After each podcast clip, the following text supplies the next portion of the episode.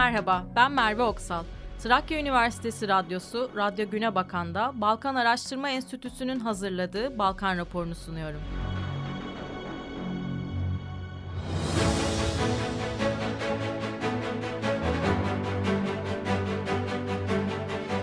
Arnavutluk Hükümetlerimiz gelip geçicidir. İngiltere'deki Arnavut göçmenler için Rama şöyle dedi. Vatandaşlarımızın ikinci sınıf insan olarak görülmesini kabul etmiyoruz. Gösterdiğimiz kadar saygı istiyoruz.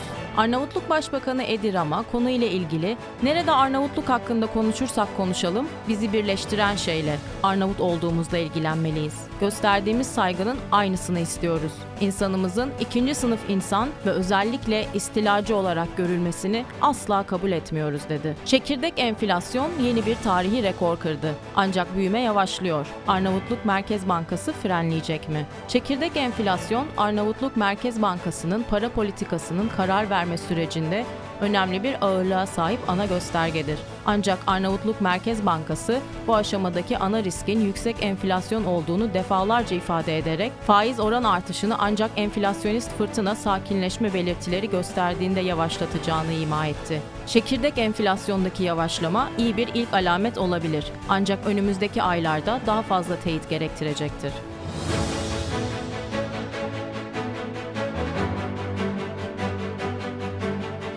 Bosna Hersek Bosna Hersek Cumhurbaşkanlığı konsey üyeleri yemin ederek göreve başladı. Bosna Hersek'in 3 üyeli Ortak Devlet Başkanlığı'nın yeni üyeleri Jelka Sivjanović, Denis Beçirović ve Jelko Komsic oldu. Sivjanović ve Beçirović, Milorad Dodik ve Şefik Caferović'in yerlerini alırken Komsic önümüzdeki 4 yıl daha kabinesinden ayrılmayacak. Bosna Hersekli liderlerden Türkiye'ye başsağlığı mesajı. Cumhurbaşkanlığının yeni seçilen Boşnak üyesi Denis Beçiroviç, Sayın Cumhurbaşkanı Erdoğan, İstanbul'un merkezinde meydana gelen menfur terör saldırısı haberiyle derinden sarsıldık. Lütfen taziyelerimizi kabul edin. Hayatını kaybedenlerin ailelerine başsağlığı, yaralılara acil şifalar diliyorum. Bu suçun sorumlularının bir an önce bulunup adalet önüne çıkarılacağına inanıyorum dedi.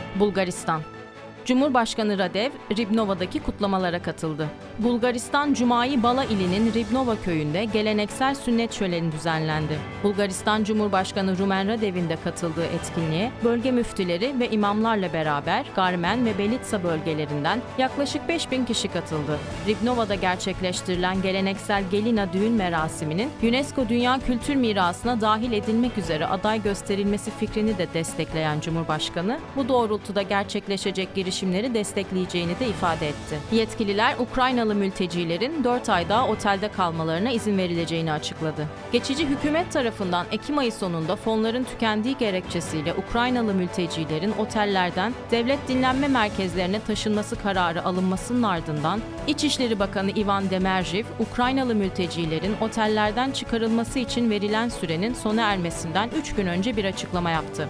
11 bine yakın Ukraynalı mültecinin çocuklarıyla birlikte bulundukları yerlerde 4 ay daha aynı koşullarda kalmaya devam edeceklerini bildiren Demerjiv, ülke topraklarına yeni giriş yapanların ise öncelikle Elhova'daki bekleme merkezine alınacaklarını ve oradaki 30 günlük bekleyişten sonra devletin kendilerini yönlendireceği yerlere yerleştirileceklerini ifade etti.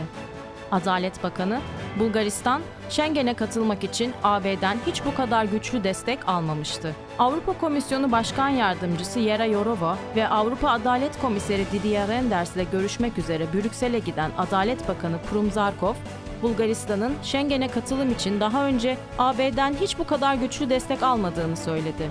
Schengen'in genişlemesi konusunun gündemde olduğunu, tek şüpheci ülke olarak nitelendirdiği Hollanda'yı ise ikna etmeye çalışmaktan vazgeçmeyeceklerini ifade eden Zarkov, Bulgaristan'ın tüm Schengen şartlarını yerine getirdiğini, ancak Bulgarların Schengen'e dahil olmanın sağladığı faydalardan henüz yararlanmaya başlayamadığını ifade etti.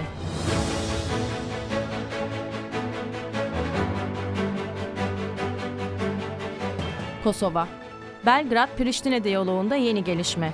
Yüksek temsilci Borel, Vucic ve Kurti ile bir araya geldi.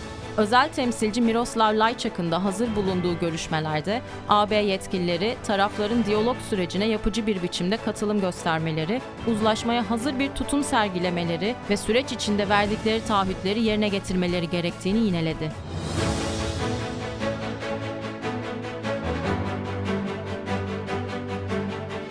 Kuzey Makedonya Kuzey Makedonya Başbakanı, Arnavutluk'la Avrupa yolunda birlikte ilerliyor, krizlere karşı birlikte mücadele veriyoruz. Kuzey Makedonya ile Arnavutluk hükümetleri arasında 14 Kasım'da başkent Üsküp'te Ortak Bakanlar Kurulu toplantısı düzenlendi. Bakanlar Kurulu toplantısının açılışında konuşan Başbakan Dimitar Kovačevski, Kuzey Makedonya ve Arnavutluğun Avrupa yolunda birlikte ilerlediklerini ve aynı zamanda ekonomi ve enerji krizlerine karşı birlikte mücadele ettiklerini ifade etti. Kovačevski, Belgrad'da düzenlenen enerji panelinde konuştu. Yenilenebilir enerji kaynakları bölgenin geleceğidir.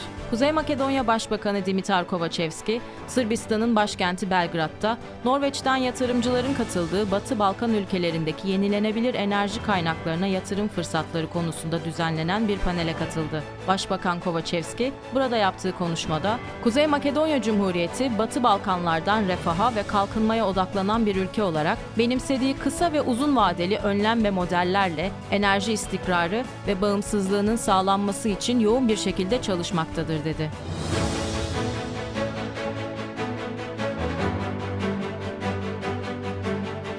Slovenya Slovenya'nın ilk kadın cumhurbaşkanı Piers Musar'dan bölgeye mesaj. Natasha Piers Musar, seçim galibiyeti sonrası yaptığı açıklamada ülkesinin Batı Balkanların AB'ye açılan penceresi olacağını ifade etti. Piers Musar, Pahor tarafından Brdo Biryani süreciyle ile başlatılan Batı Balkan ülkelerinin AB ülkeleri arasında yer alması ve işbirliği girişimini devam ettirmek istiyorum dedi.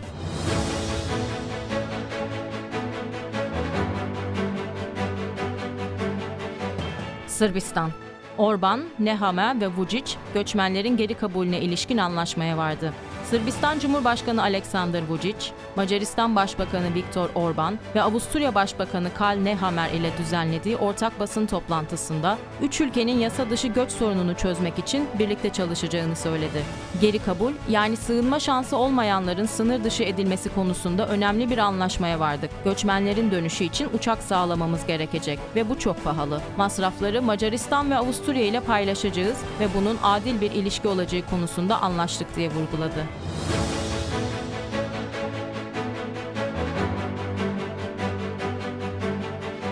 Yunanistan Evangelos Apostolakis, Türkiye, Yunanistan ile bir savaşı yönetemez.